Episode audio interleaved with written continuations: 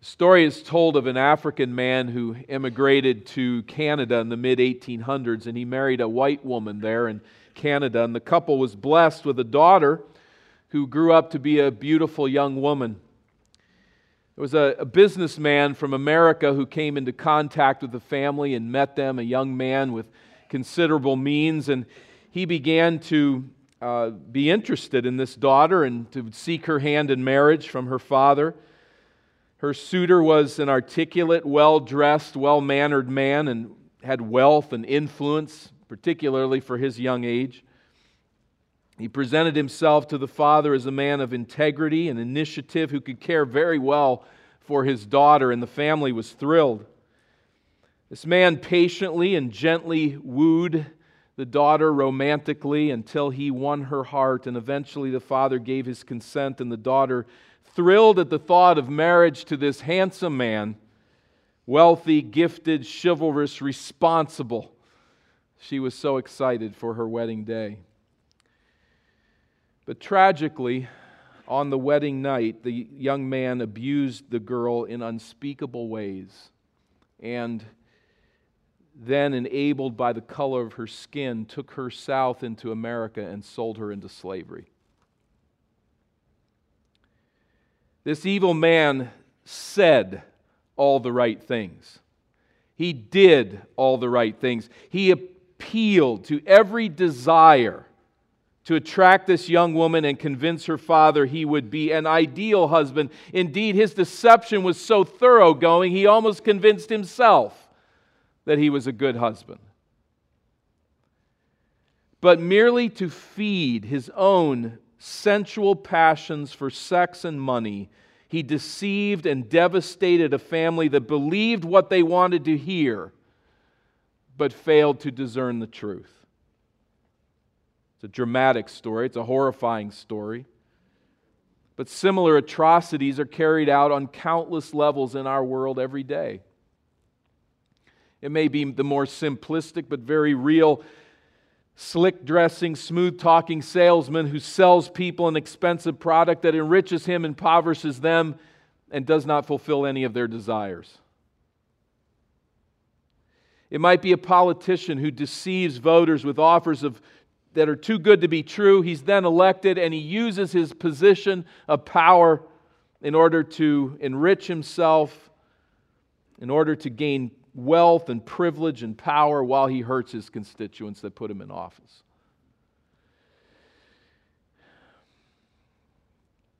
But the worst, the worst of all deceptions, the most sinister of empty enticements are those of spiritual teachers who distort the truth returning to 2 Peter chapter 2 today, and we'll look first at chapter 1, but coming back to the text at chapter 2, we pick up Peter's earnest warning against the insidious dangers of false teachers. They say all the right things, they look the right way, they tell you what you want to hear, but there is horrible danger in it. Now let's go back again, and just as we continue to repeat and refresh the message of the book, chapter 1 and verse 3, we learn as believers that His divine power has granted to us all things that pertain to life and godliness. We are granted His precious promises. We are granted a participation in the regenerate nature of the people of God. Verse 5 For this very reason, then, we are to make every effort to supplement our faith with godliness to live a righteous life because we've been redeemed by Christ. Verse 10, the same theme. Therefore, brothers, be all the more diligent to conform, confirm your calling and election. For if you practice these qualities, you will never fall. So Christ saves us, He gives us a full package, He redeems us, and then the only right response is to live righteously. He saved us for this. So we live a faithful and godly life, living out the new life to which He's called us and confirming that we really are His people by the way that we live. The truth that Christ will return as our judge and we will be accountable to Him for how we live our lives is Peter's next emphasis. This is not calling us to a work salvation, but proving the reality of our salvation, again, by demonstrating the fruit of godly, transformed living. So the key is to align our life with the truth of God's Word, which is wholly trustworthy. What He has said we can trust. Chapter 1, verses 20 and 21. Knowing this, first of all, that no prophecy of Scripture comes from someone's own interpretation. For no prophecy has ever been produced by the will of man, but men spoke from God as they were carried along by the Holy Spirit to speak what God intended for us to know.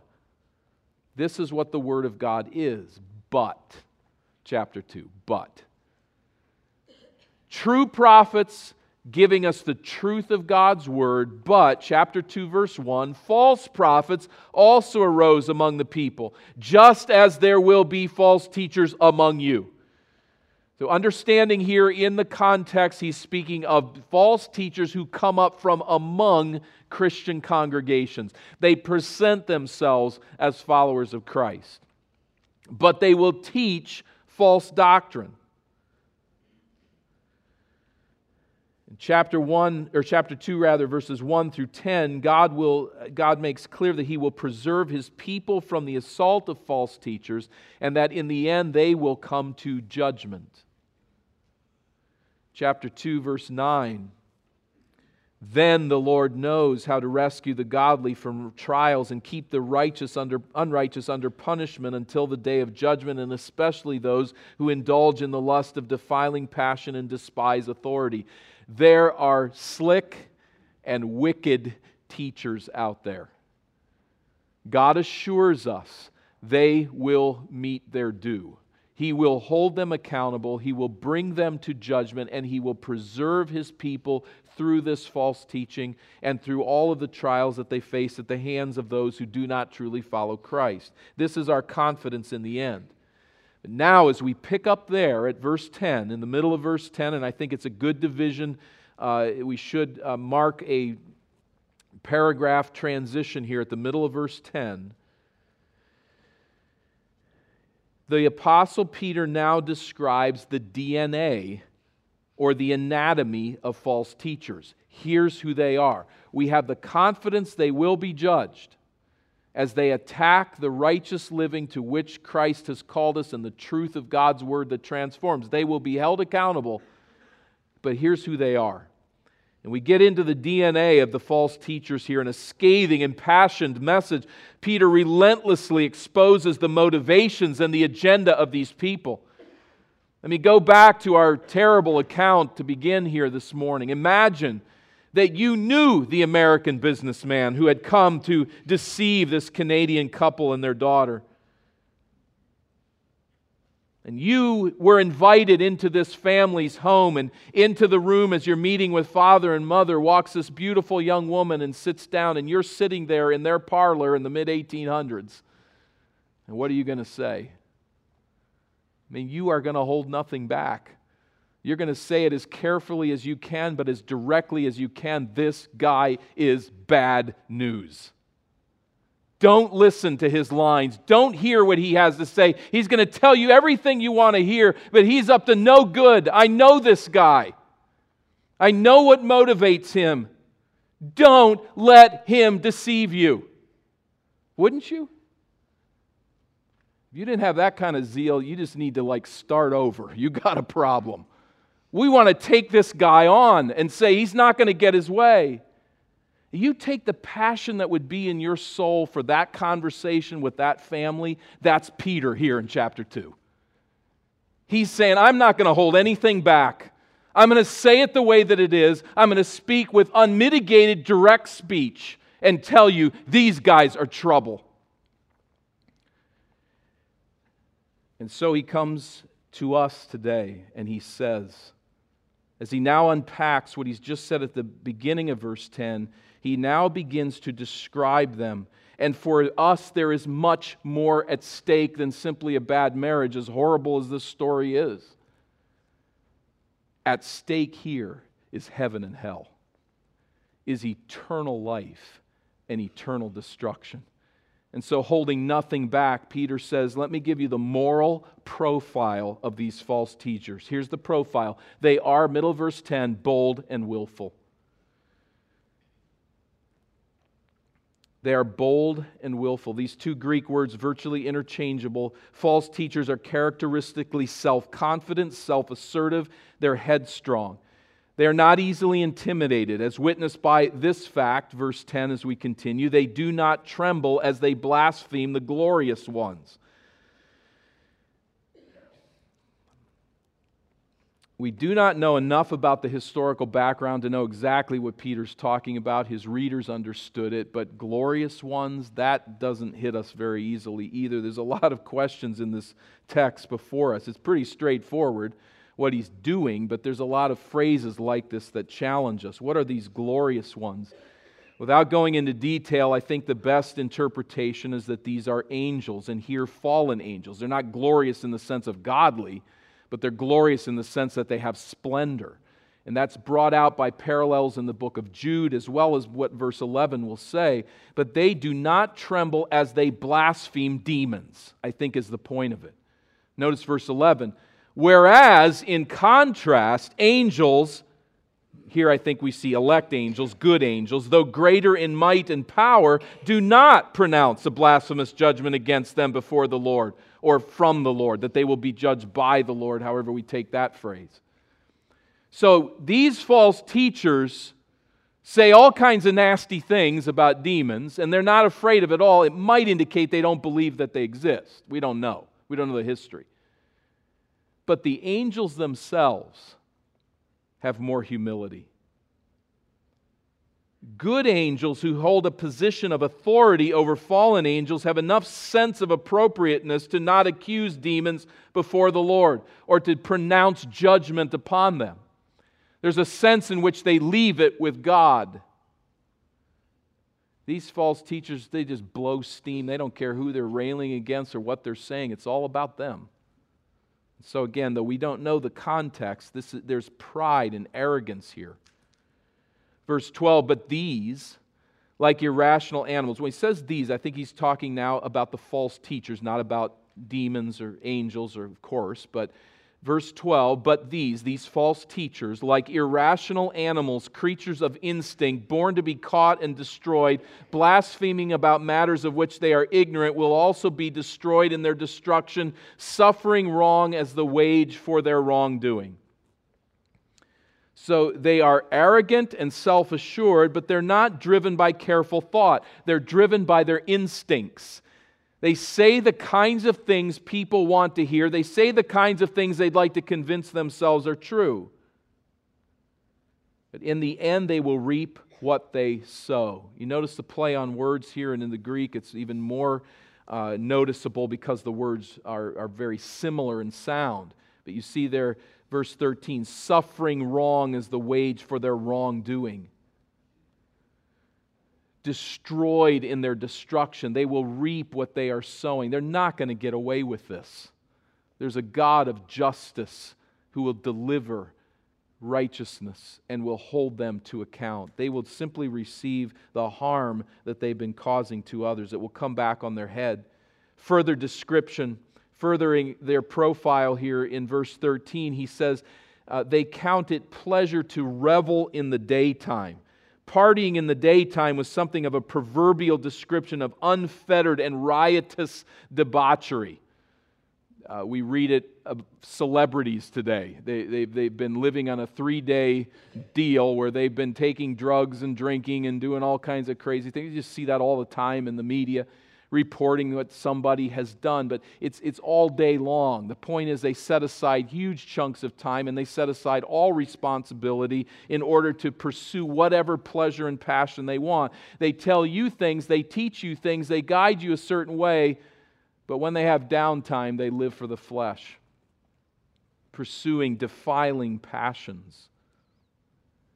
They are, verse 13 continues, blots and blemishes, reveling in their deceptions while they feast with you. So they have a private life where they pursue the flesh, but they also gather with you in your, in your meals. And while they revel in debauchery alone, they revel in deceiving you when they're with you. uh, it's, we, we don't know for certain, but it's almost certain what he's talking about here was the tradition of the early church to gather after worship to eat a meal together. They would eat a meal together, referred to as a love feast, and then after that, they would celebrate the Lord's Supper, the, the commemorative meal to remember the death and resurrection of Christ. Those guys are sitting here with you. They're gathering with you to remember the redemptive grace of Jesus Christ. And in what they're really up to is to deceive you and draw you into what they think and what they want to teach.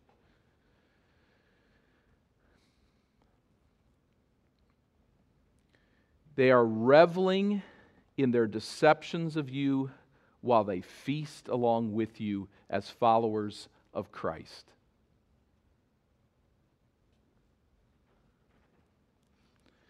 So they rejoice in the word and the gospel outwardly, but they are blots and blemishes on the purity of the church because they are introducing insidious, godless ideas and trying to draw you in. Verse 14, as the profile continues, they have eyes full of adultery, insatiable for sin. Eyes full of adultery is in the Greek text is eyes full of an adulteress it's like all that they can see are people that could fulfill their sexual desires. As they teach their false ideas, they're always trolling for a sexual conquest in the process. That's what they're really up to. They see every individual. Some will feed other desires that they have, but they're always out there looking and searching for a sexual conquest. That's what they're really up to. They have eyes full of an adulteress. They're insatiable for sin. Verse 14, continuing, they entice unsteady souls. That is, unstable, spiritually weak people are their target audience. They look for the spiritually gullible, for the wishy washy. That's who they're looking for. That's who they're trolling for. And they have, verse 14, hearts trained in greed. That is, they're driven by the fleshly desire for wealth. Understand Benny Hinn and Joel Osteen are worth some $40 million each. There can be a thousand ways to rationalizing this kind of wealth and amassing wealth in this way. You can talk yourself into it in a lot of ways, but the bottom line is greed. That's what drives it. A supposedly Christian message is used to fill their coffers with money. Throughout history, a number of Christians, because of their ability to write and speak and affect people, have made lots of money. An awful lot of money comes in through in revenue, but there is also a consistent story of many of these Christians who drew a line and said that's enough. They drew a line at what was reasonable and proper to live on and gave the rest away. Now, I don't think it takes rocket science to come up with that idea. You make far more than any individual could really legitimately spend. And you say, I'm going to give the majority of it to other causes. Is it that hard?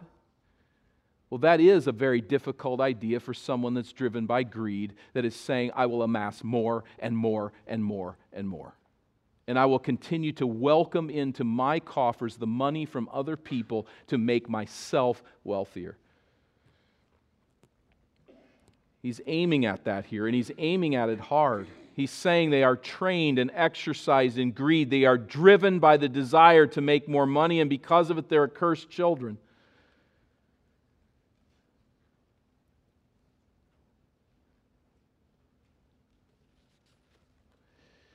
The cursed children, they're teaching a message of their own making, using that message to deceive and entice people, making merchandise off of their false message. God does not look well at that. He says it's wrong, and judgment, their judgment, is coming down on them. It's swooping down upon them, as we noted last week. They are objects of God's approaching judgment. Indeed, that judgment has already begun. They're beginning to receive the harm that they're doing to others. And while I do not know every individual, and I can't and we can't say this person is accursed and this person's not, we have to ultimately leave that with God as we judge individuals and ministries in an appropriate way. We leave it in God's hands. But we have to also say that there is much sensuality and greed that drives many who claim to speak for Christ, and we need to see that. We've got to see it and call it what it is, as Peter does. He continues on, verse 15, saying, Forsaking the right way, they have gone astray. They have followed the way of Balaam, the son of Beor, who loved gain from wrongdoing, but was rebuked for his own transgression. A speechless donkey broke with human, or spoke with human voice and restrained the prophet's madness. Remember the Old Testament book of Numbers Balak, the king of Moab, sees the Israelites coming out of Egypt and heading to the promised land, and Balak says, I don't, I don't want that. We got to stop these people. He hires Balaam as a prophet to curse the people of Israel. Driven by his greed, Balaam follows Balak's invitation to a meeting, but there is a angel of the Lord that stands in the way of Balaam's donkey, and it gets so bad that the donkey actually speaks and says to Balaam what he needs to see and hear and understand. The donkey has more wisdom than the false prophet. Drawing from that example, Peter says they're just like this false prophet. They are in it for profit, they're in it for greed. They're being driven by their ability to gain what they want for themselves. That's what drives them. So, their profile, they're arrogant, self confident, ignorant. They harm others and reap the same. They're unrestrained in sensuality. There's an insatiable appetite for sin, luring others to follow their ways. They are filled with greed, opposed to God, and accursed. Anybody question what Peter thinks about them? it's pretty obvious, isn't it? He's, and he's being very direct, and he's saying, like, again, to use as that illustration, you're sitting in the home of this family, you're warning them about this terrible man that's about to destroy their family. That's what Peter's doing with the church. You got to understand these people aren't good. They come across that way and they'll tell you what you want to hear. But there's a horrible price to pay. They're clearly people to avoid. And we see then, secondly, this is their profile, their moral profile of who they are. Secondly, at verse 17, there's a shift that emphasizes the corrupting influence that they have. So, who they are and their corruption, now we see their corrupting influence upon others, beginning at verse 17. They are waterless springs and mists driven by a storm. In the ancient world, drinking water was a precious commodity, and a spring that was dry was a grand disappointment, if not a danger to your health and life if you were in a dry place. They're mists driven by the storm. Probably the idea is mists that are driven away by the wind and do not provide water for the parched land. That's what their message is. That's how it affects people. It leaves people dry and empty. False teachers promise big things, but they leave nothing but emptiness in their wake. They promise meaning and fulfillment and pleasure, and their teaching produces nothing but emptiness and confusion.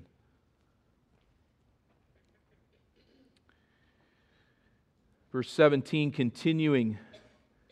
Their waterless springs, mist driven by a storm. For them, the gloom of utter darkness has been reserved. Here's this recurring theme that they will be judged. Verse 18, for speaking loud boasts of folly, they entice by sensual passions of the flesh those who are barely escaping from those who live in er-, error. That's a strange phrase, but it's not as hard as it comes across. Those barely escaping from those who live in error are new converts to Christianity. I think that's the idea of it barely escaping doesn't mean by, by an inch, but rather more time wise. They have recently escaped from the godless world. They've come to embrace Christ. They've come to follow Christ. It's those people that the false teachers love to target. Now, think of them. They're, they, it's a different context, a different day. They're coming up from within local congregations. And in those local congregations, they know the truth. They have the right ideas, they say. And where do they go to share these ideas? They don't come to those who know the scriptures best, they go to the people who know the scriptures least. They don't target those who are spiritually mature and discipling others in the Word of God and have a firm grasp upon its meaning. They target the people who really don't know what they need to know yet. And they look at them and they invite them into their conversation. Peter warns us about this. Those barely escaping from those who live in error are uniquely vulnerable to the false teacher. Their appeal, we notice here in verse 18, is to the flesh. That is, they teach foolish ideas, but people follow them because those ideas are so sensually pleasing. Why do false teachers make money? Why do lots of people come to attend to their message? Because they're telling people what they want to hear. It's that simple. There's an appeal to us. The appeal of this wicked man to this young Canadian woman was You are attractive to me. I am pleased with you. I want to serve as your husband for the rest of your life. She wants to hear those things. There's an attraction to that kind of conversation. The guy is nothing but an absolute demon. But he uses speech that appeals to something that really hits you at the heart level. They tell people what they want to hear. They promise people what they want to get. With haughty, bombastic, empty claims, they entice and bait others to follow their false teaching. That's their way. They're going to appeal to what you want to hear. Verse 19, they promise them freedom. We're not told freedom from what, but the context would indicate freedom from moral restraint on some level. You can actually be freer to live how you feel like living and still be a good Christian. It's a wonderful deal we have for you here. It's a two for one. You can follow Christ, get to heaven, and you can live however you choose. Well, untrained, unstable, people who are driven by sensual interests hear that message and say, I like that. I didn't know we could do that. Oh, you can. Let me talk to you about it. They follow their teaching. The irony is, as verse 19 continues, they themselves are slaves of corruption. For whatever overcomes a person, to that he is enslaved. What are they enslaved by? Greed and sensual desires of a thousand kinds. As they marshal their swelling words and novel ideas, they claim to provide freedom, but in the end, they preach a message that enslaves both them and their followers. It enslaves people to sensual desire, to greed, to selfishness, to pride. This is serious stuff. If you embrace false teaching, the false teaching will enslave you to sinful habits and ways, and you can know that. Ultimately, it will enslave you to yourself and your passions. The only liberation of slavery to self is willing slavery to the Lord Jesus Christ as the master of our soul. Even the Roman moralist Seneca, as one commentator noted, saw this idea when he said, To be enslaved to oneself is the heaviest of all servitudes. To be enslaved to self is the heaviest of all servitudes. To be enslaved to Christ alone is liberty. But these people put together a package that is so appealing. It tells you what you want to hear. It offers to you what your flesh desires and says you can be a faithful Christian and embrace this thinking. And all it really does is enslave you to self. Now, it's, it's my understanding of the text that here at verse 20, Peter continues to describe the false teachers and their situation. Verse 20, he says, For if after they, and I think that's the false teachers, for if after they have escaped the defilements of the world through the knowledge of our Lord and Savior Jesus Christ, they are again entangled in them and overcome, then the last state has become worse for them than the first. To escape the defilements of the world through the knowledge of Jesus may describe regeneration. That might be how we would talk about someone who's come to saving faith, but not necessarily. Do you believe? I think it's possible. People can come to know about Jesus and straighten their life up they can make moral progress, at least in comparison with other people. They can stop doing certain things that are wrong and start doing some things they've been neglecting because they get in the context of knowing about Jesus and his teaching. Joining with a Christian church can have influence on one's behavior, and it should. But these false teachers by embracing false doctrine, become once again entangled then in sinful lifestyles. When this happens, Peter says, they're in worse shape than before they heard the gospel. Before hearing the gospel, there is hope a person will hear and receive it. But once you profess faith in Christ and then turned away from that way, what's going to lead you to embrace it again? Verse 21 For it would have been better for them never to have known the way of righteousness than after knowing it to turn back from the holy commandment delivered to them. What the true proverb says has happened to them. The dog returns to its own vomit, and the sow, after washing herself, returns to wallow in the mire. That's what's happened. They haven't really been changed. It's the nature of a pig to get back in the mud as fast as possible. And it's the nature of dogs for reasons unknown to, well, you can read it. Pretty graphic, isn't it? That's what, they've, that's what they're like. That's who they are. And even though they came for a time to clean up their act in the presence of God's people, they really are still by nature a pig and a dog. The, we got to always have help with the dog part. They, they weren't pets.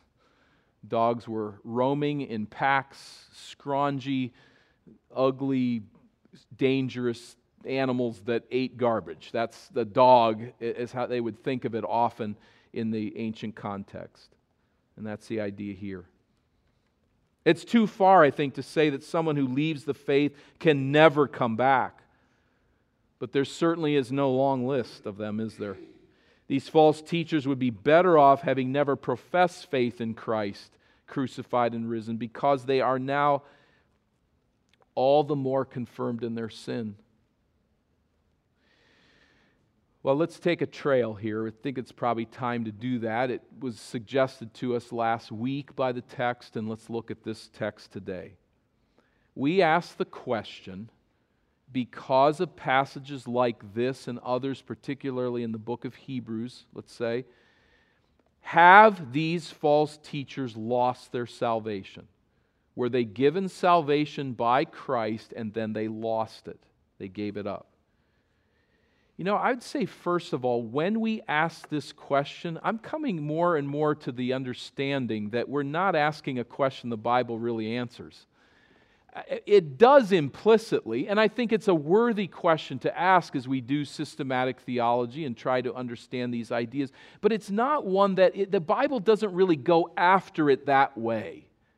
Can a person lose their salvation uh, once they have received? It just doesn't really answer it like that. The answer to this question is legitimate, but implicit, not so much an explicit section of Scripture.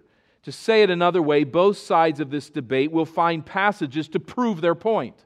Here, this passage certainly shows these people were changed by Christ and now they've lost their salvation. Other passages we can point to would indicate there's no way on earth that that's possible. But let's bring it together in this debate and as we work out what the text of Scripture says, remember this. I think we can all agree on this. The Bible places the emphasis on how we live. That's where the emphasis really lands, on how we live as followers of Christ, not on the theoretical answer of whether or not Christians can lose their salvation. The Bible emphasizes that those who are genuinely saved persevere to the end of their lives in faith. They will sin They will need to continue to repent and confess their sins every day. They may struggle with doubts about the faith, but they will never abandon the faith. They will continue to cling to it and trust in it and walk in its light. Those who do not persevere reveal that they were never regenerated. Others would argue this indicates they've lost their salvation, but because the Bible teaches God chooses and preserves his people, because nothing can thwart God's plan, I don't believe a genuine believer can lose the new birth. That what God has put into motion, a person can undo. But again, the more objective and practical matter, the matter the Bible emphasizes, is how we live. Are we living out the new life of regeneration? Are we being transformed in the way that we think and how we live our life? That's the evidence of it. It's not so much a debate about whether one can lose their salvation or not. If somebody is not living out righteous, the righteous life that comes with saving grace, then we have questions. And that's what that person needs to look at. As we go back to 1 Peter chapter 1, I think Peter states here fairly clearly, in my understanding, what he thinks about salvation and whether it can be relinquished by sinful disobedience. Chapter 1 and verse 1 of 1 Peter, the apostle says to those who are elect exiles, that is the emphasis placed on the choice that God has made of them, while they have certainly chosen Christ. Verse 3 Blessed be the God and Father of our Lord Jesus Christ, according to his great mercy. He has caused us to be born again. The better translation is He has rebirthed us, He's given us new birth to a living hope through the resurrection of Jesus Christ from the dead, to an inheritance that is imperishable, undefiled, unfading, kept in heaven for you, who by God's power are being guarded through faith for a salvation ready to be revealed in the last time. We are birthed by God. Verse 3. Who, verse 5, guards us through faith for salvation. So there is the election of God, the birth by God, and the guarding of us through our persevering faith. Again, a work of God. So, for Peter to now be teaching us that people can lose their salvation seems to me to be a conflict. And I understand the reason that people come to that conclusion. There are warning texts in Scripture that certainly seem to indicate one can fall away from the faith. Hebrews 3 and 6 and 10, 1 Corinthians 10 and Jude 4 and 6 and 2 Peter 2 right here. I would say this that none of these texts is provided to prove that believers lose their salvation. It's simply an inference that is drawn by those who would interpret those texts that way. It seems to be the case that these false teachers were saved and lost their salvation. But that's not the explicit teaching of the passage. That's an inference we draw on the basis of what seems to meet us here in this text. But let me just point to one passage that I think would be uh, on the other side of the equation very convincing. Romans 5, verse 9, for instance. Romans 5 and verse 9 we read here, Since therefore we have now been justified by his blood, much more shall we be saved by him from the wrath of God. For if while we were enemies we were reconciled to God by the death of his Son, much more now that we are reconciled, we shall be saved by his life. More than that, we also rejoice in God through our Lord Jesus Christ, through whom we have now received reconciliation we have been reborn, we have been reconciled, we have been justified, and we will be saved from his wrath because of the work that Christ has done, is the context of the book of Romans. Chapter 8 of Romans and verse 29. Romans 8 and verse 29. For whom he foreknew, he also predestined to be conformed to the image of his Son, in order that he might be the firstborn among many brothers. And those whom he predestined, he also called, and those whom he called, he also justified, and those whom he glorified, and those he justified, he also glorified. The glorified is in the past tense here, it's a done deal. Those that he foreknew, he justifies, declares righteous, and he glorifies, even though none of us is glorified.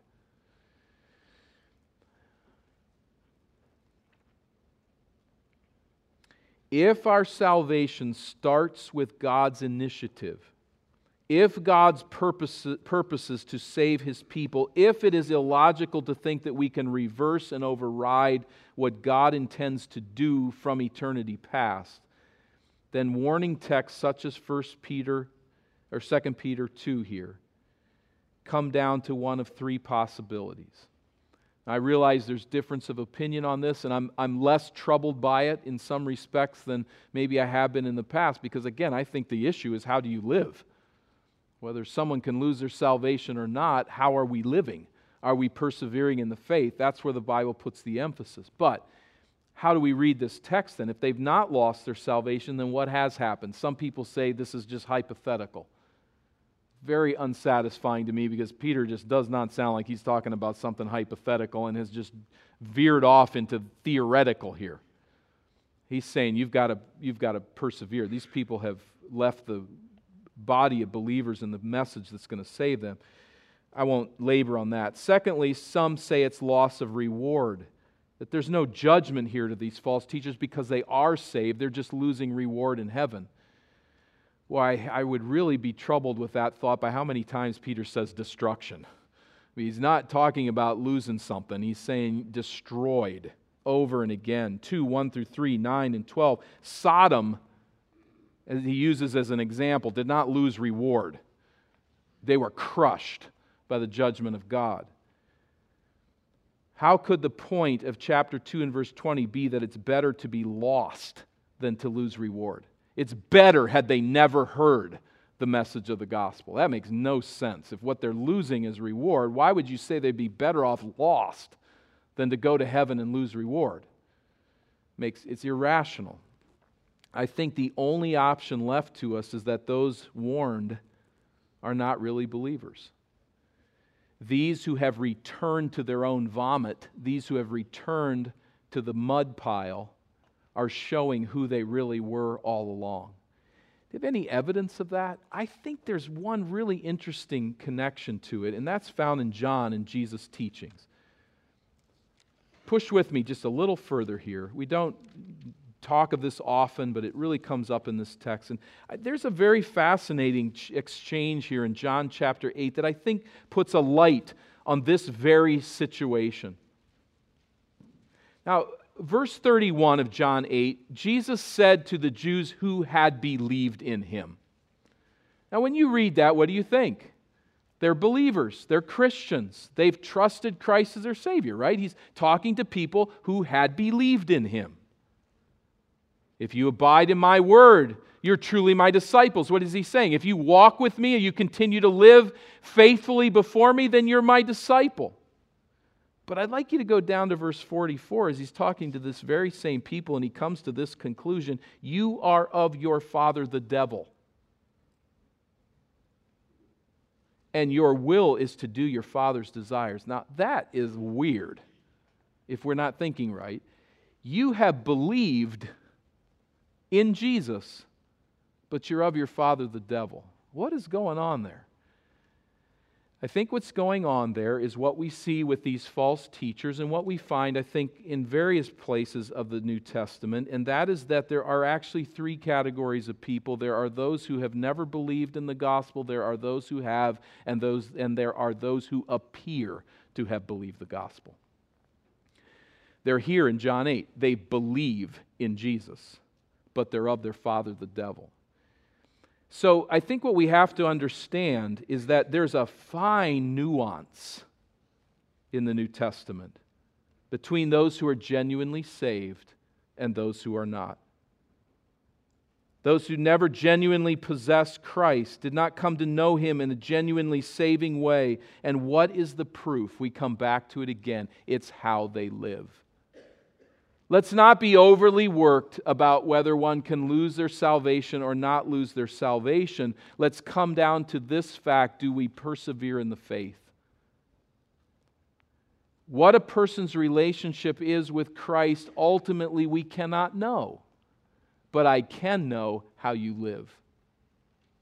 Do you live a faithful life before Christ? Is it clear that you're rooting out sin? Is it clear that you're making progress in the faith? Are you saying, I don't want to go anywhere else because Christ has the words of life?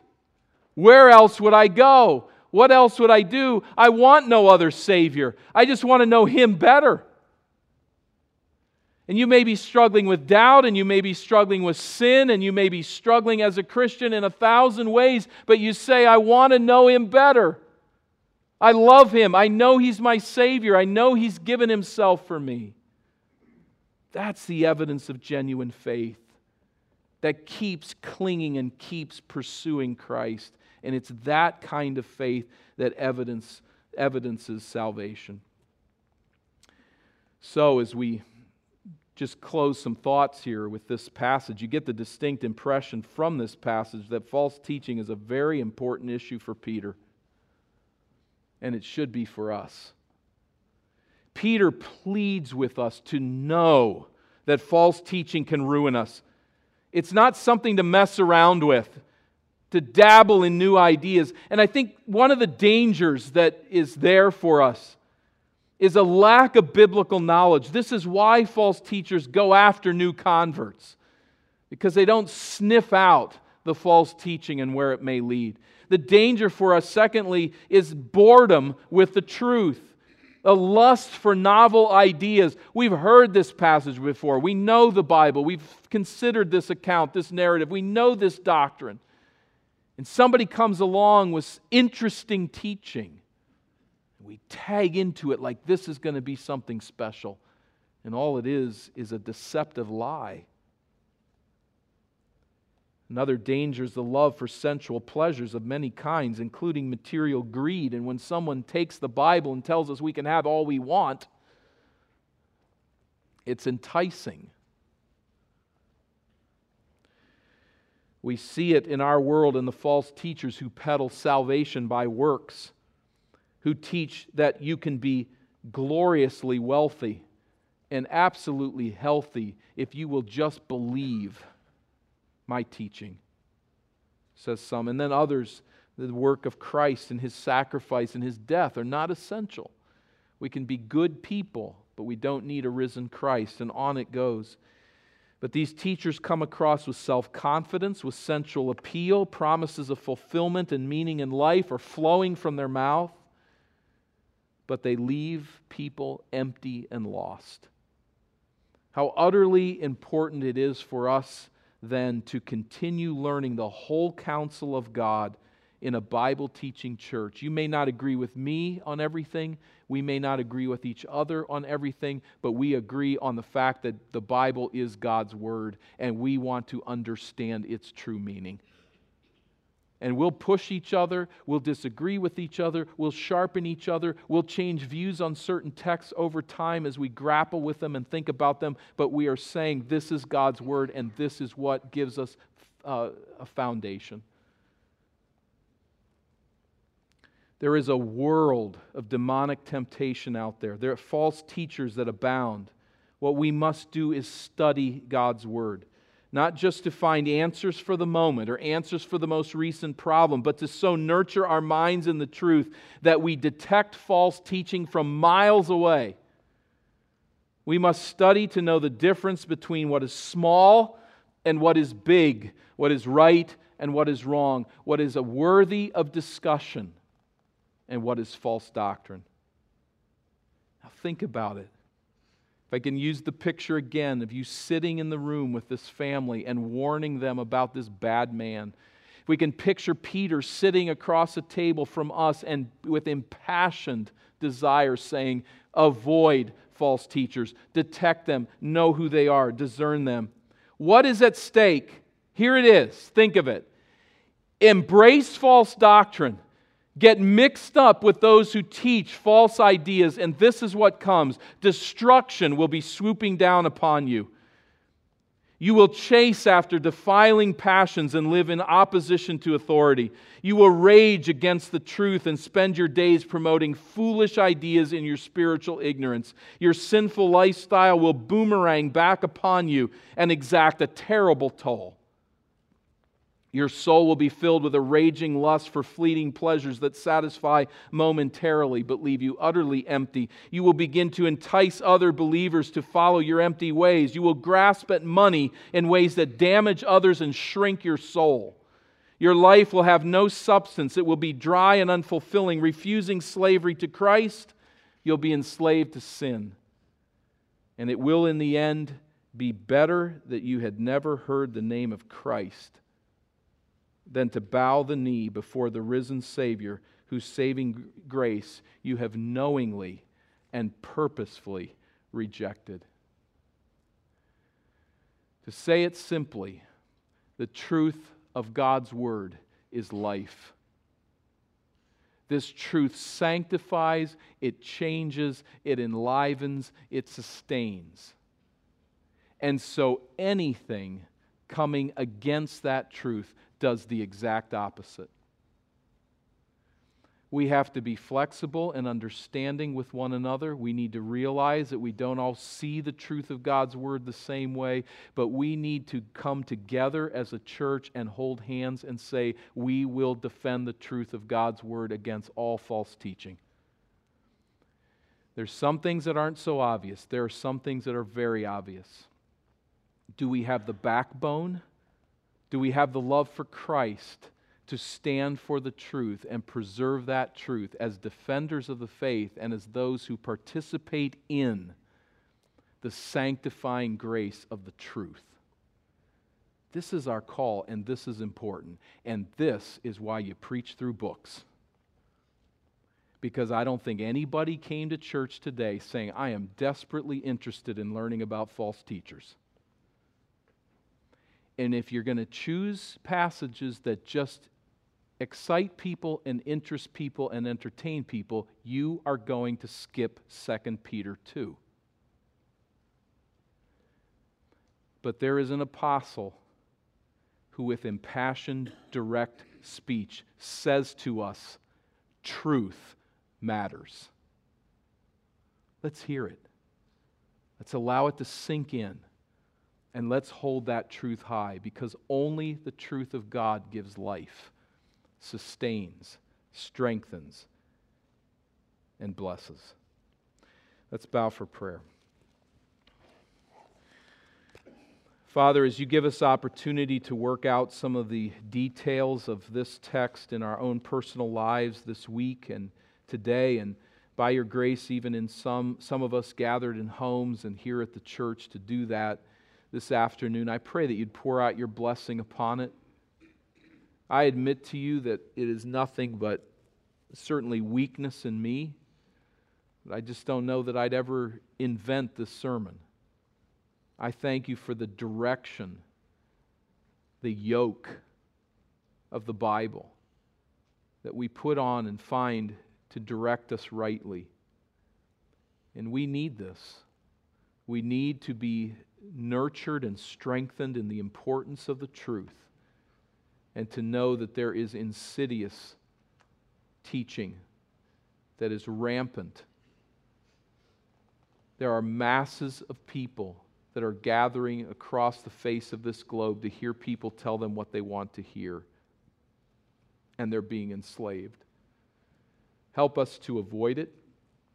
Help us to work out in our groups this afternoon how to avoid it as a church. But we stop here and with great thanks of heart give you praise that you have delivered your life giving, life directing, life transforming truth. We embrace it. We thank you for it and pray that we will grow in it to the glory of your name and for the joy of our souls. Through Christ we pray. Amen.